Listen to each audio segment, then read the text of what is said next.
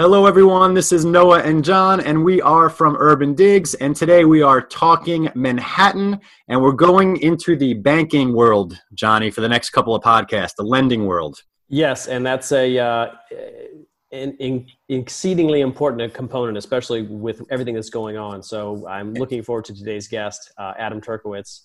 And a quick changing one. It's a quick changing yeah, environment. That's right the now. thing. It's like a day by day kind of thing, and I think Adam's going to lead us down the path of of multi paths kind of thing. It's just one He'll lead us. He'll lead us somewhere. He'll definitely lead us somewhere, and it'll probably be a really cool area. Um, I mean, we did the, we did the attorney thing. We did the attorney thing for like two weeks, John, and we and we wanted to see where the deals are because they're in the front line. So I think wrapping it up with the lender thing um, is the way to go.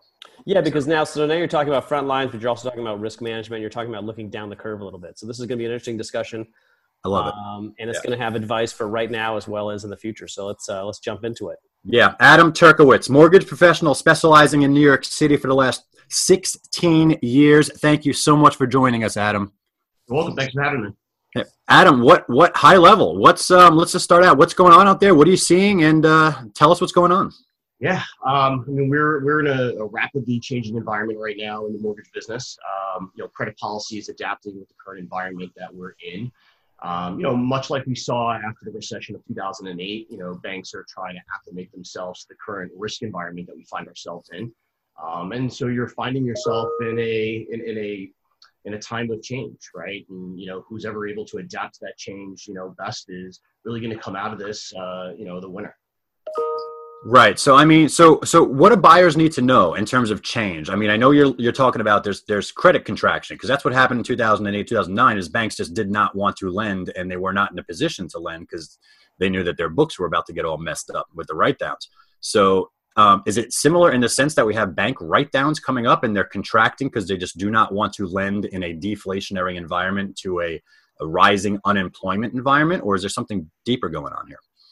So I think banks want to lend. Um, I think they just have to adapt their credit policy to the environment that we find ourselves in today. So in an environment where we see unemployment rates rising, in an environment where we can predict that home valuations may decline, like they did coming out of 08, we're still here to lend money. We just have to adapt our credit policy and change our credit policy uh, to fit the current world that we current that we're in right now. And and for the buyer, that that equates to more down payment. So typically, it's gonna it's gonna equate to more down payment. You know, it's gonna look uh, a little bit more scrupulous in terms of underwriting the buyer. You know, especially the buyer that is dependent on that discretionary type of earning, right? Uh, commission, Right. overtime, or salary, uh, or bonus rather, uh, rental income, self-employment income. So those types of incomes, you know, underwriting is really going to want to look at and make sure that the continuance of that income is going to be there and sustained, you know, through not only this environment that we're in right now, but when we come out of this environment. And there are many businesses that are out there right now that are actually doing well, you know, such as, uh, you know, those that, that deal with, you know, uh, home technology and, and, and, you know, Zooms like we're on right now. Right. Um, what about, how do you guys handle furloughs? So somebody that is currently furloughed, you know, they're they're not currently making any income. I mean, they're still technically employed by the company, but they don't have income coming in. You know, unfortunately, with a furlough situation, you know, it, it's hard to lend to that person because we're not able to provide what's called the ability to repay. You know, without the income coming in, uh, we, we can't show the customer Right. to repay the bank, which is a requirement. Right. Right. Got you. Um, let me ask you a question. This is something that's been on my mind, Adam, and I'm curious about. Um, I know on the legal side, um, a lot of agents were talking about existing legacy deals, deals that that were um, signed into contract before Corona, um, and may or may not close or or being renegotiated, et cetera, et cetera. Um, I know you're on the lending side. There's no renegotiation, but are you seeing or hearing of, of legacy existing deals that just are not closing anymore? So what I'm seeing is, you know, deals that have gone into contract since the corona. I'm actually seeing contingencies uh, being negotiated that I've never seen before in the New York market. You know, such as contingencies taking you all the way through funding. Um, I'm seeing these a lot more so in some of the new developments where uh, their pre-sale numbers may be a little bit on the lower side, and the developers are trying to get their pre-sale numbers up. They're starting to be a little bit uh, looser in terms of the contingencies they're providing for buyers to incentivize them to go to contract, make them feel more comfortable to go to contract. In terms of customers that are currently in contract and they were in contract prior to COVID 19, Um, you know, we haven't really seen much in the in the sense of negotiations post uh, COVID nineteen because they're in contract. You know, their their terms uh, prevail. Um, now they may not have the ability to obtain financing any longer, and, and, that would really be up to the attorneys to figure out how to work the deal from there. But right. for the most part, we really haven't seen that happen. Right. And, and speaking of that, I just want to touch on um, on those rates. What are we looking at in terms of rates? I mean, it, what's the spread look like between the the lower price properties, the upper price, you know, the jumbo and the non jumbos, and it just I'm just curious what's happening there. So, so some interesting st- uh, numbers to go over, right? So, you know, two silos that we really talk about when we talk about interest rates. We talk about, you know, non-conforming or jumbo rates, and then we talk about conforming or, loans that get sold off Fannie Mae. So, you know, being that we're in New York City, let's let's focus a little bit more of the time on the jumbo, uh, just given our average purchase prices and average uh, size of loans. Uh, currently, right now, you know, uh, someone buying a, a home financing a million dollars, 20% down, good credit, you're looking at a 30 year fixed rate at 3.125% with an APR of 3.201%. Interest rates are really, really low. And, and that's, that's the rate without any relationship pricing, just the market rate coming off the street um, for a jumbo loan. So rates are really, really good. If you wanted to back up a little bit and take a look at, well, you know, where were rates, you know, back in uh, the end of 2018, beginning of 2019? Right the 10 year treasury was at, you know, uh, in November of 2018. Remember, we had a 10 year treasury at around 3.24%. Today, we're at about 0.61%. So if you go back to that time frame and you just said, hey, interest rates were an entire percentage point or more higher, um, you know, you were looking on a million dollar mortgage, a difference in payment of about $563 a month. So that's pretty considerable. It's about 10% of the payment, a little bit more than 10% of the payment. So if you had a customer back at the end of 2018 that was looking to buy a home and was going into it with the assumption of an interest rate of around four and eighth percent with an APR of, of 4.2 percent, you've got somebody today maintaining that same payment that's mm-hmm. able to finance about 11 to 12 percent more maintaining that same level of payment. So on the portfolio side, rates are really, really low right now. It's a great time to finance. Uh, hey, sorry, Adam. Go ahead on the other side, you know, on the conforming side, where you have, you know, the smaller loans, uh, the Fannie Mae loans, the loans that banks are selling off to the agencies. Again, still a very low rate environment. Uh, today, the 30-year fixed rate on a purchase for $400,000 uh, loan, you know, 80% financing. You know, you're looking at a 30-year fixed rate at 3.375%, APR 3.454%. Uh, again, you're seeing the same thing though. If you backed up, you know, an entire percentage point uh, about a year and change, uh, you know, earlier in the year, um, where rates were about four and an eighth, four and three eighths percent, uh, you know, you're seeing a difference in payment of about two hundred and thirty dollars a month. So, you know, again, a very affordable time in terms of you know, monthly payment for the buyer. Hey, hey, Adam. Um, you know, you were getting my brain going right in the middle of that. So sorry, I didn't mean to interrupt. But um, in the last couple of months, like pre-corona, right? So like where rates were in February, let's call it, or even January, I don't care. Um, we didn't really move down much we haven't. So what, what we found is, you know, there, there's been a disconnect in the market. So traditionally, people in the market that, that are focusing on mortgages really look at the 10-year treasury to kind of dictate where a rate's going to go. Kind of what we found is, is really the 10-year treasury is more of a guidepost than anything else, right? We're not pricing our loans based on a spread above the 10-year treasury, but more so looking at the 10-year treasury to determine have rates moved down, have rates moved up. The problem that you start to run into when rates hit the levels that they're at you know, really two things. One, you really can't compare the risk of a, of a mortgage bond to that of a U.S. Treasury, right? U.S. Right. Treasuries have effectively no prepayment risk and no default risk. Right. right. Right. on mortgage bond, mortgage bonds have prepayment risk, right? People refinancing, people paying off their homes, selling their homes, and they have uh, they have default risk, right? And we're kind right. of going through that right now, and we've gone through some of that over the last decade. Um, you know, and then the other thing you had is when rates move down as fast as they move down, you have a huge surge into the market. And so you start having capacity constraints at the banks as well. So I think yeah, it's kind of a mixture of we're not really pricing a margin above treasury, but we also have capacity, right? There's only so many underwriters, there's only so many hours in a, in a day, and we can only underwrite so many loans in a given week. Right. Yeah, and I and I love this kind of discussions right here. I mean, so so so the bottom line is is mortgages are mortgages are priced off of um, uh, mortgage bonds, not not treasuries. We use treasury as a as a as a guide because the consumer understands treasuries more, right, than mortgage bonds. Um, and that the prepayment risk and the default risk is is the separator here, and why those rates weren't falling as the 10 year treasury really got clobbered and uh, i'm sorry was, was rallying and, and rates went down um, in the last couple of months during this crisis is that is that a correct assumption yeah, I mean, there's a lot of different factors that go into it, right? Those are just some of them. Um, you know, at the end of the day, you know, banks still also have to make a profit, right? You still have to make money on loans. So there's a lot of different factors that go into it. You know, there's just the cost of just manufacturing. Right. Hey, uh, quick question: negative rates? You see negative rates coming to the states, or is that just they're not going to allow that to happen? No, I, I, I don't know the uh, the answer to that. Um, you know, when when interest rates were at five percent, I never thought that they would go below four percent. When they were at four right. percent, I never thought they would be looking at a thirty year fixed rate almost at three percent.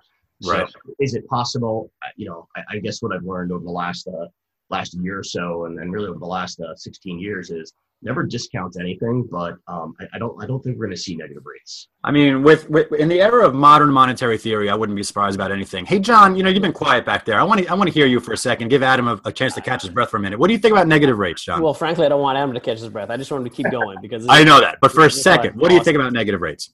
Uh, I wish I had something intelligent to say about negative rates. I, I get the feeling that they could be inevitable just given the global climate right now. Yeah. Um, but I don't know how it would play out. Uh, and, and what kind of brings me to my next question, which is, I mean, look, with rates so low, I imagine the risk that the banks are running on these on these loans is probably increasing step by step. I know they're probably trying to tighten down lending standards to kind of mitigate some of that risk, but at the end of the day, I mean, the the marginal spread. I mean, I'm I'm sure the spread is sort of maintained no matter where rates are, but I would think as rates get really super low, like I mean, really, the the margin for error is less and less and less as rates go lower, or is that is that the case? And the other question is, I mean, listen, if you're an agent right there, what, what would your advice to agents be to kind of prepare their clients for trying to get a loan in this environment? So, you know, I think first off, you got to be careful what you wish for, right? So, you know, if, if rates go negative, you know, why did they go negative, right? Think about right. yeah. the overall global economy and our domestic economy. So, you know, kind of careful what you wish for. I don't necessarily, you know, wish for negative rates because I think we all understand what that meant for just the overall economy in general. Right.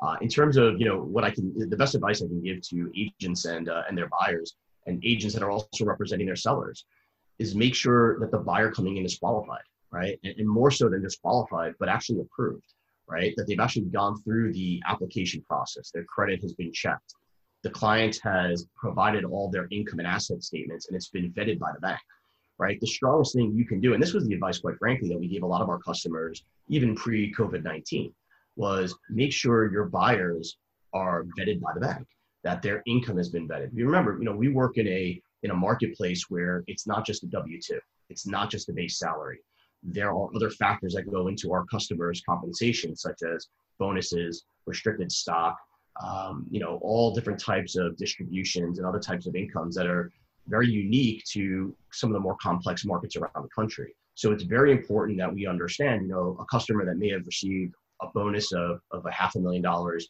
last year and received a bonus of $200,000 the year before, mm-hmm. banks aren't just going to use the most recent higher amount. We're also going to want to understand, well, how is what's going on right now going to impact that continuance of the income next year when bonuses pay out? Is it likely that bonuses will pay out next year? Remember, coming out of 2008, one of the things that we saw were cash bonuses almost didn't exist for some customers, right? Their bonuses were paid in the form of restricted stock that would vest over a three to five year period.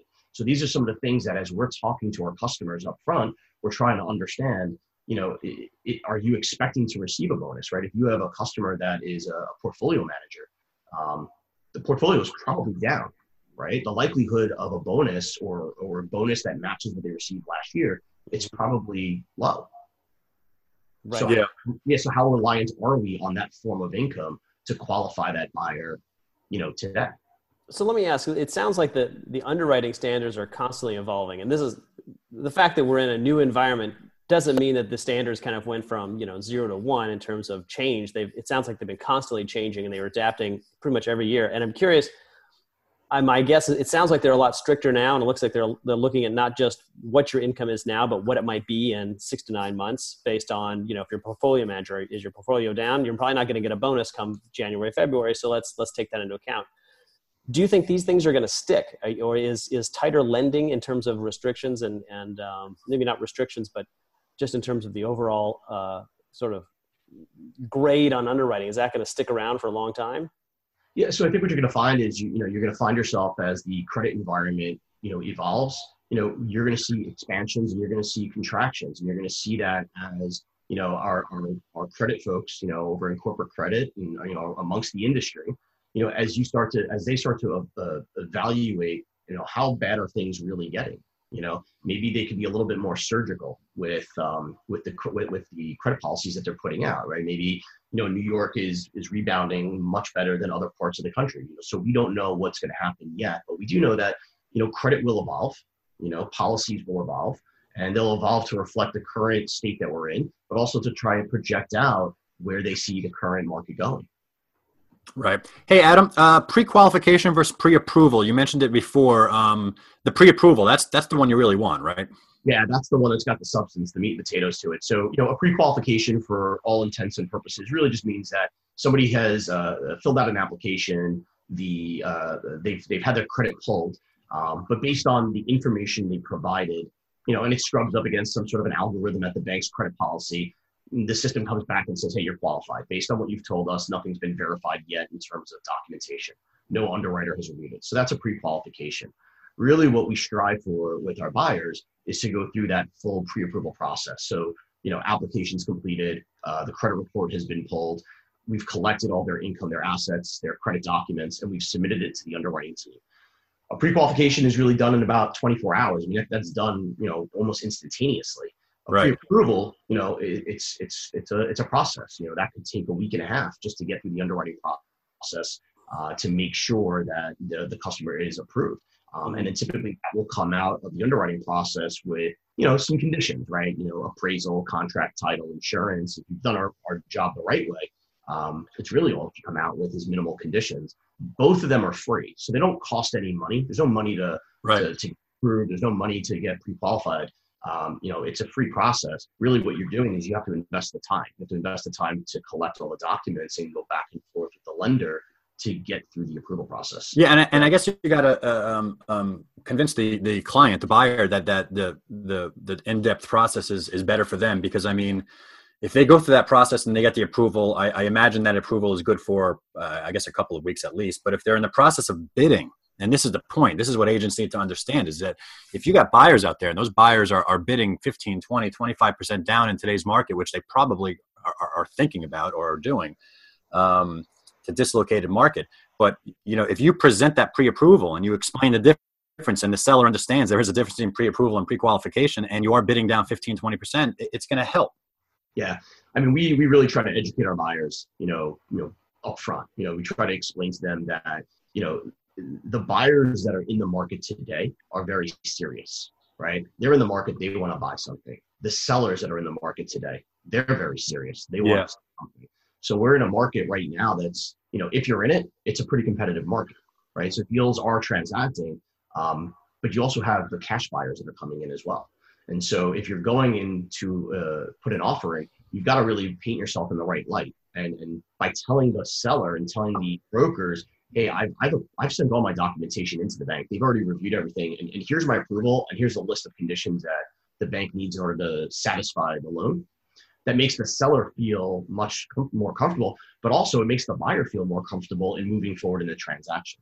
Right. Yeah. That's fantastic stuff. Hey, listen, Adam, um, we're getting towards the end here, but uh, I mean, John, I don't know if you have any questions to to ask Adam after this, but um, are you seeing any i mean i know you've probably seen destruction in terms of activity for the last five six weeks. Um, i'm sure you're seeing refis. I'm more interested in purchase applications. Are you seeing any bottoming stabilization in terms of the drop or the decline in purchase applications? Or, or dare i ask are you seeing any tick up in activity? So um, you know we came into 2020 uh, you know, with with really really with a lot of activity going on. There were a lot of purchase applications coming in. In fact, um, you know, personally, I was sitting on one of my largest pre pipelines, you know, that I've ever had in the last 16 years, which is a good indicator of, of what's to come. Right, the pre-approval pipeline is those that are out there looking in the market. Uh, fast forward a few months into 2020, we ran into COVID-19. Um, and you know april was one of the worst uh, months that we've had in terms of applications coming in for for purchase transactions um, but we're starting to see that turn. We're starting to see uh, things turn around a little bit. And uh, you know, last week was a pretty decent week. I, I, wouldn't say it was an excellent week in terms of applications, but it was up from you know where we were uh, over the weekend. Uh, you know, I had a lot of activity coming in of, of you know people that were looking to put an offer in on the property or people that were looking to start the approval process. So you know, there's a little bit of light at the end of the the tunnel. You know, what I tell myself and what I tell a lot of the the bankers that that I work with, you know, is you got to remember, you know, you, you got to look back at prior historical points, right? Look at what happened with New York coming out of, uh, you know, some unfortunate times, right? September 11th. Yep. Look at what happened coming out of 2008. You know, New York City is not immune to, you know, um, to impacts from certain things. But what you find is New York City is a very resilient market, and it right. tends to rebound much quicker than a lot of other places around the country. Right. And you mentioned uh, in the last previous segment, we, we, you'd mentioned briefly appraisals, and that's sort of part of the process. And I'm curious what you're seeing in terms of appraisals. And, you know, one of the things that we've been talking about is just you mentioned that, I mean, the market had been somewhat on a rebound. So some of these, the, the appraisals have been coming in uh, really good. And I'm curious at some point they might start turning around. And I'm seeing, I'm curious what you're seeing in appraisals, uh, where the values are coming in, uh, and any advice you have for agents regarding uh, appraisals and comps. Great question. Thanks, John. Yeah, good question. Um, so, so you know, remember, an appraisal is uh, is a document that's based on historical data, right? What has sold, not what is selling, not what they project to sell, but what has sold. So, if you look back at what has sold and you look at the last three to six months, there's a lot of data to look at, right? Fast forward into the summer months, right? July and August, there's not a lot of activity that's happening right now. So the data that's available to the appraisers to use to, to appraise their properties it's not as robust. They may have to go back a little bit in time and then maybe adjust with time. Um, or, or, and, and so right now we haven't really seen many appraisals come in low.